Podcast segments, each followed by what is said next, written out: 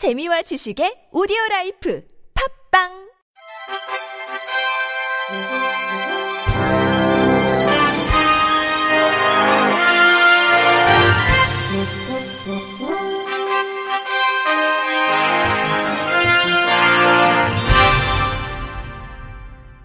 청취자 여러분 안녕하십니까. 유월 이십일일 금요일 케이비아이씨에서 전해드리는 생활 뉴스입니다. 광주시 전역을 순환선으로 연결하는 도시철도 이호선 공사가 팔월 말 첫삽을 뜨면서 백오십만 광주시민의 교통 편의가 높아질 전망입니다. 대도시 광역교통위원회는 광주 도시철도 이호선 건설 사업의 일 단계 사업 계획을 승인했다고 밝혔습니다. 광주 도시철도 이호선 건설 사업은 총 연장 사십일 점 팔 킬로미터에 총 사업비는 이조 천칠백육십일억 원으로 올해 하반기 건설의 착수에 삼 단계로 나누어 순차적으로 추진합니다. 이번에 사업 계획을 승인한 일 단계 구간은 광주시청에서 월드컵 경기장을 거쳐 광주역까지 연결합니다. 이 단계 구간은 광주역에서 전남대, 수안지구를 거쳐 광주시청까지의 이십 킬로미터를 연결해 일 단계와 순환망을 이룹니다. 삼 단계 구간은 백운광장에서 진화를 거쳐 효천역을 잇는 지선입니다. 광주 도시철도 이 호선은 지하 저심도로 계획돼 고가 경전철의 도시 미관 저해 문제 등을 해소합니다. 대부분 정거장이 지하 일 층에서 곧바로 열차의 승하차가 가능해져 기존 지하철보다 편리하게 이용할 수 있습니다. 특히 이 호선엔 곡선 주행과 소음에 유리한 고무 차륜 형식의 경전철이 무인 운전 시스템으로 운행됩니다. 열차의 운행 간격은 순환선 기준으로 출퇴근 시 사 분, 평시는 구 분입니다. 김희수 대광희 광역교통운영과장은 광주 도시철도 이 호선은 일 호선과 함께 도심 곳곳을 삼십 분대로 연결하며 각 역세권 중심의 상권 형성으로 유동인구가 증가해 지역 경제 활성화에도 크게 기여할 것이라고 말했습니다. 서울과 울릉도를 한 시간 만에 갈 수 있는 하늘길 사업이 본궤도에 올랐습니다. 정부는 이천이십오년 개항을 목표로 울릉공항 사업에 박차를 가하고 있습니다. 국토교통부에 따르면 울릉공항 건설 사업은 이천십삼년 예비 타당성 조사를 통과했지만 자재 물류비 등의 사업비가 많이 들어 육 년간 정체기를 겪었습니다. 실제 국토부는 이천십육년 울릉공항 사업을 설계 시공 일괄 입찰 방식으로 발주했지만 업체들이 입찰을 포기해 유찰됐습니다. 이에 국토부는 이천십칠년 기본 설계를 통해 사업비를 대폭 낮췄고 이후 기획재정부가 육천육백삼십삼억 원의 사업비를 확정했습니다. 포항 울릉항로도 지난 사월 초 공영위원회에서 항로 신설이 최종 의결됐습니다. 허나윤 국토부 신공항 추진팀장은 울릉공항 사업 추진은 천구백육십구년부터 추진됐다는 기록이 있을 만큼 울릉 주민들의 오십 년 수건 사업이라며 지금 발주가 되고 사업이 진행돼 다행이라고 말했습니다. 육로와 백길을 이용한 서울 울릉도길은 약 일곱 시간이 걸립니다. 파고가 높은 동해의 특성상 기상 여건이 조금이라도 나쁘면 발이 묶이는 상황도 다반사입니다. 대형 병원의 조치가 필요한 환자가 발생할 경우엔 속수무책입니다. 김병수 울릉군수는 울릉 인구가 만 명인데 육천억 원이 넘는 투자를 결정해줘서 감사하다며 울릉도를 찾는 관광객도 늘어나 지역 경제에도 큰 도움이 될 것이라고 내다봤습니다.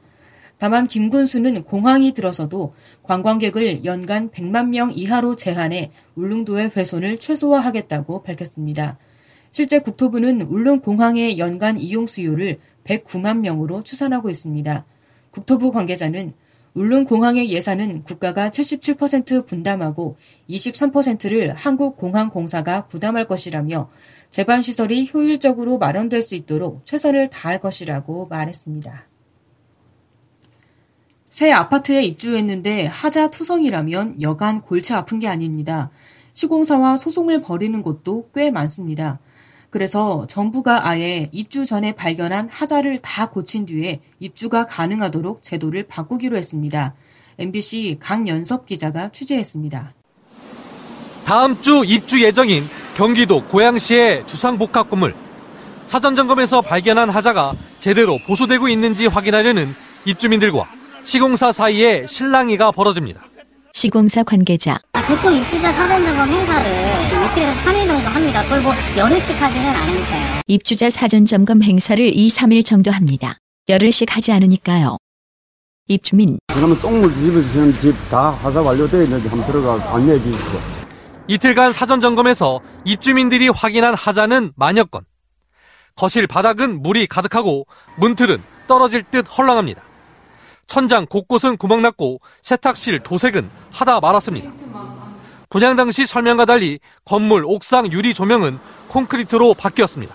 김병영 입주 예정자 협의회장. 이틀 동안 부족하고 찬찬히 보면 더 많이 나오겠죠. 공용구 커뮤니티 시설 하나도 저희들이 보지 못했습니다. 설계대로 되어 있는지 품목은 뭐가 들어올지 아무것도 모릅니다. 시행사. 네, 서비스 차원. 서비스 차원이고 시공사 관계자. 이 행사를 진행하면서도 이제 금전적으로도 이제 또 행사비가 또 들고 해서 법적 대상이 아닌데. 네.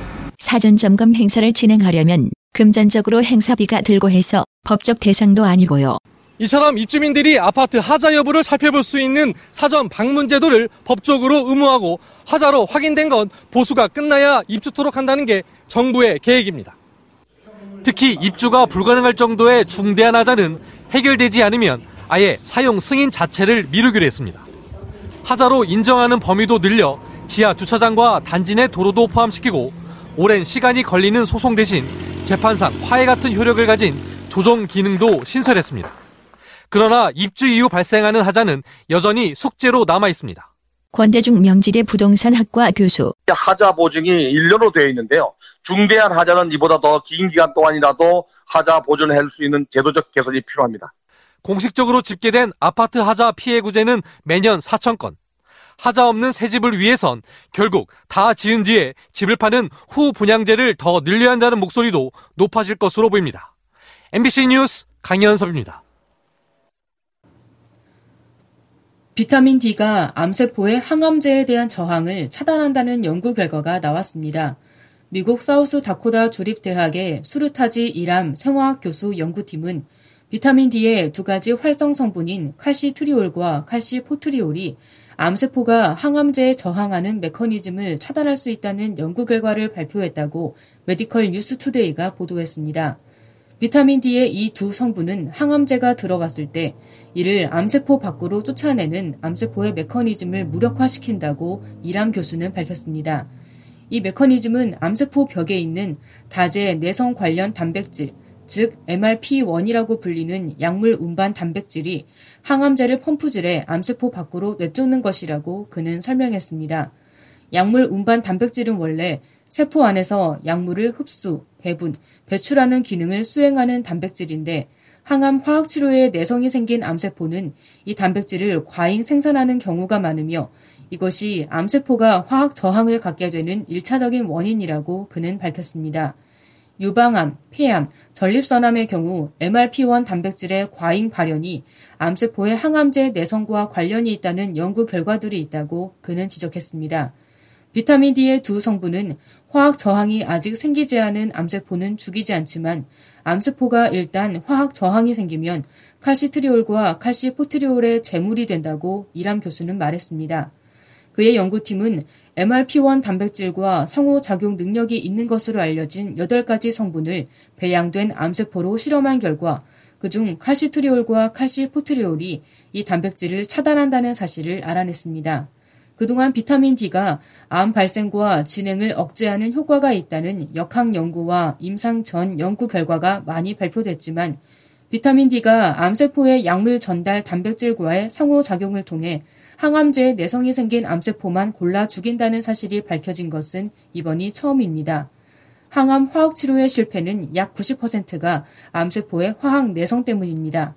이 연구 결과는 미국 양리학 실험요법학회의 월간 학술지 약물 대사와 분해 최신호에 발표됐습니다.